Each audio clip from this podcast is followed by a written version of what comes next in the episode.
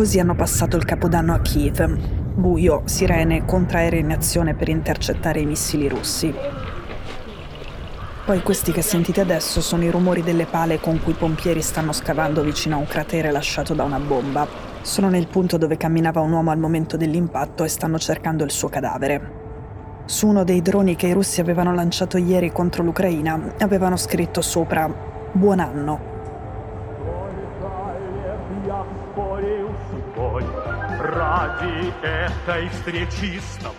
Così hanno passato il capodanno a Mosca, con un grande spettacolo trasmesso dalla prima rete del paese. Ballerini in abiti tradizionali sul palco e in prima fila tra il pubblico, generali in divisa mischiati ai VIP che cantano tutti insieme.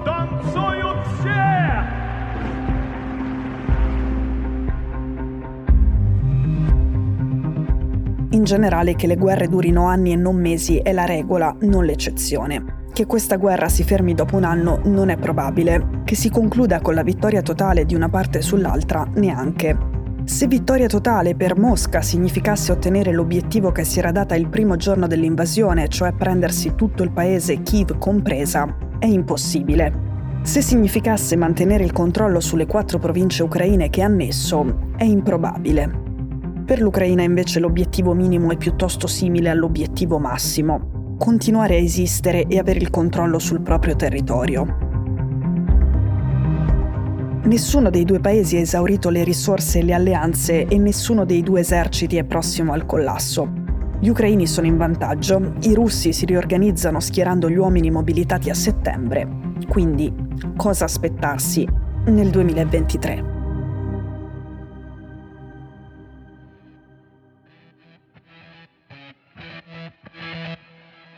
Sono Cecilia Sala e questo è Stories, un podcast di Cora Media che vi racconta una storia dal mondo ogni giorno.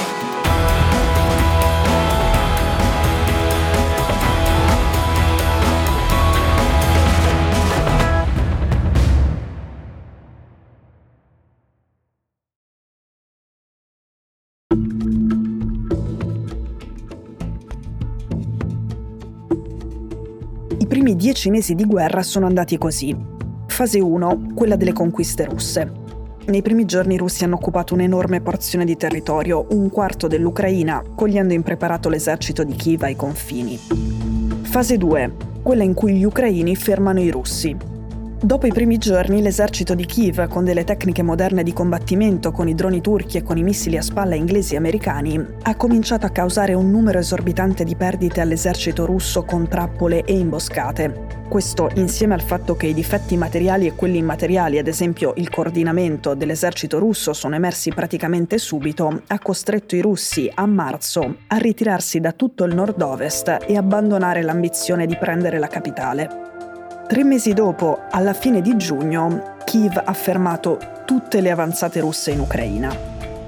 Fase 3, quella dell'Ucraina in attacco. All'inizio di settembre c'è stata la controffensiva più spettacolare, quella nel nord-est, nella regione di Kharkiv. Due mesi dopo, a novembre, è stata liberata Kherson. Alla fine del 2022 gli ucraini avevano ripreso più della metà di tutto ciò che i russi avevano occupato da quando è cominciata l'invasione.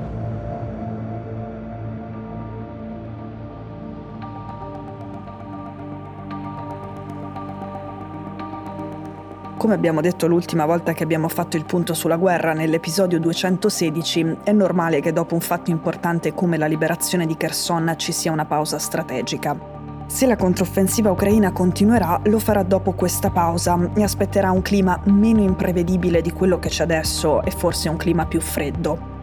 In questo momento c'è uno stallo, che non vuol dire che si spari poco, ma che le condizioni sul campo e i rapporti di forza non vengono stravolti.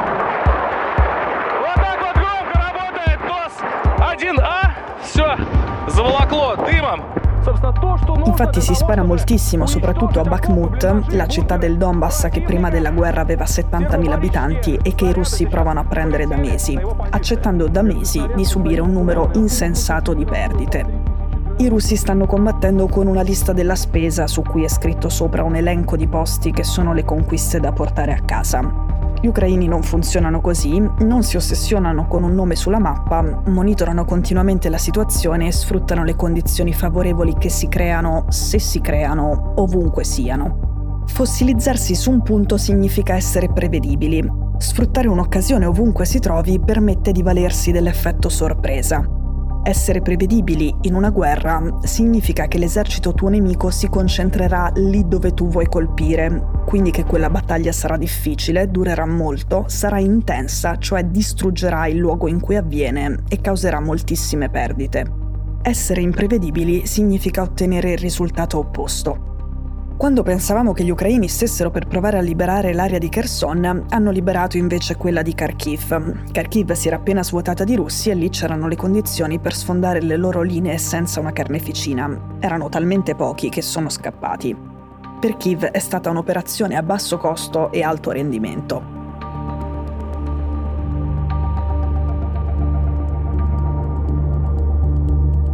Dicevamo che invece i russi scelgono un obiettivo e martellano finché non lo ottengono. Lo abbiamo visto un po' ovunque, da Mariupol a Severodonetsk. Tutti i posti in cui c'è stato un bagno di sangue perché la tecnica del martellamento ossessivo lo implica.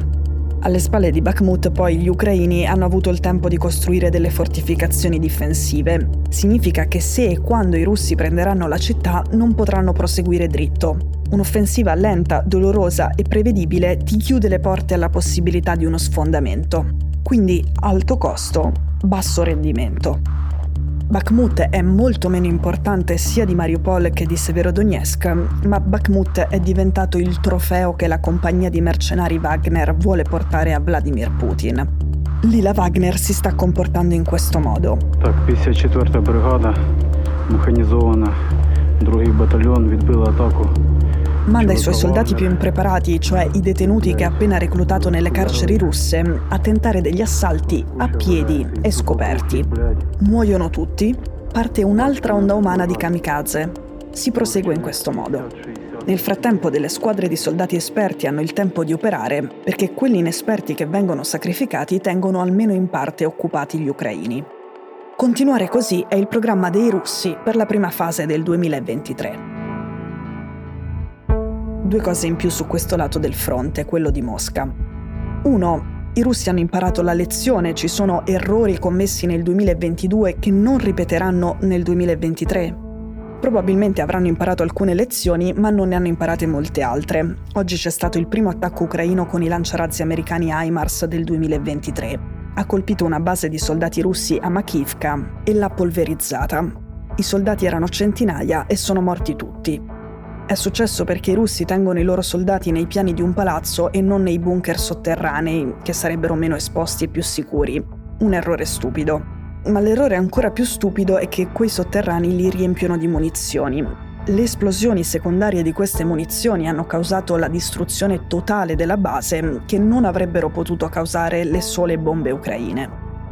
2. La mobilitazione cui ne abbiamo parlato tante volte, nel 2022, soprattutto nella seconda parte del 2022, Putin ha avuto un enorme problema rispetto al numero troppo piccolo di uomini a disposizione per portare avanti tutte le offensive che voleva portare avanti, e questo proprio perché i russi avevano subito troppe perdite. Con la mobilitazione forzata ha risolto in parte il problema della quantità, ma questi uomini sono peggio addestrati di quelli che aveva schierato all'inizio del 2022. Sono seconde scelte e non faranno meglio delle prime.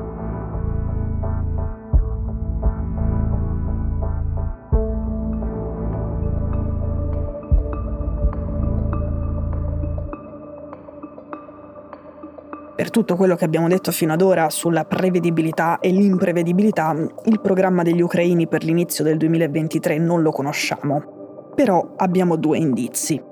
Il primo riguarda Melitopol. Melitopol è una città nel sud come Kherson, è occupata dall'inizio dell'invasione come Kherson ed è un posto dove, proprio come succedeva a Kherson, è pieno di partigiani ucraini al lavoro dietro le linee dei russi. Kiev ha già cominciato una campagna per isolare i soldati nemici nella città e nell'area. La strategia è identica a quella che ha funzionato per l'ultima città liberata, cioè il bombardamento sistematico dei depositi di armi e delle linee di rifornimento di Mosca con gli HIMARS. L'obiettivo è che a un certo punto quei russi si ritrovino piuttosto soli e scoperti, deboli, e si ritirino esattamente come hanno fatto a novembre da Kherson. Nel suo ultimo discorso parlando del nuovo anno, Zelensky ha detto che i nipotini potranno mangiare le ciliegie dai nonni a Melitopol. Sono tutte zone agricole e le ciliegie sono il simbolo di Melitopol come le angurie lo sono di Kherson. Per questa operazione potrebbero volerci pochi mesi o molti, ma è qualcosa che Kiev ha cominciato a fare e si vede sul campo. Il secondo inizio è qualcosa che non si vede sul campo, ma di cui le autorità ucraine parlano parecchio con la stampa. Il presidente Zelensky e il capo delle forze armate hanno detto all'Economist che dovranno difendersi perché ci sarà un nuovo attacco dalla Bielorussia contro la capitale Kiev. Il ministro della difesa Resnikov ha detto la stessa cosa al Guardian. Secondo loro potrebbe essere già questo mese o il prossimo, febbraio. Ecco, questo sarebbe davvero molto strano. Ai russi è andata male quando avevano schierato i soldati migliori e gli ucraini avevano le frontiere sfornite di soldati. Adesso quelle frontiere sono guarnite e i soldati russi disponibili sono seconde scelte rispetto a quelli usati a febbraio del 2022. È possibile che queste dichiarazioni fatte in coro rientrino piuttosto in una strategia di comunicazione. Kiev ha paura che i suoi alleati confondano il fatto che l'Ucraina stia vincendo con l'idea che l'Ucraina abbia già vinto. Quindi Kiev, per ottenere altro aiuto, ora ridimensiona l'ottimismo e forse esagera un po' con gli allarmi. He forecast Russia's invasion of Ukraine where most didn't think it would happen. And now Ukraine's top military spy has another prediction for how the war it started will end. Tra i vertici politici e militari di Kiev ce n'è uno che merita di essere ascoltato con più attenzione degli altri. È Kirilo Budanov, abbiamo già parlato di lui quando abbiamo parlato dei partigiani di Kherson o delle presunte purghe di Zelensky, ed è il capo dell'intelligence militare. Budanov, prima della guerra e quando il suo governo chiedeva agli americani di ridimensionare l'allarmismo sull'invasione, diceva che l'invasione ci sarebbe stata. A maggio Budanov aveva detto che ad agosto la guerra sarebbe cambiata grazie a una controffensiva ucraina. Aveva sbagliato solo di pochi giorni perché è successo all'inizio di settembre. Sulla nuova aggressione dalla Bielorussia che punta a Kiev, oggi Budanov dice il contrario di quello che dicono Zelensky, il ministro della difesa Resnikov e il capo delle forze armate. Dice che non ci sarà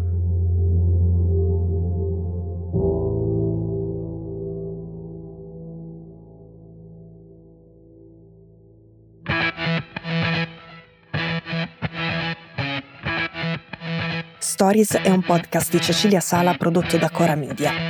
La cura editoriale di Francesca Milano. In redazione Simone Pieranni. L'advisor è Pablo Trincia. La producer è Monica De Benedictis.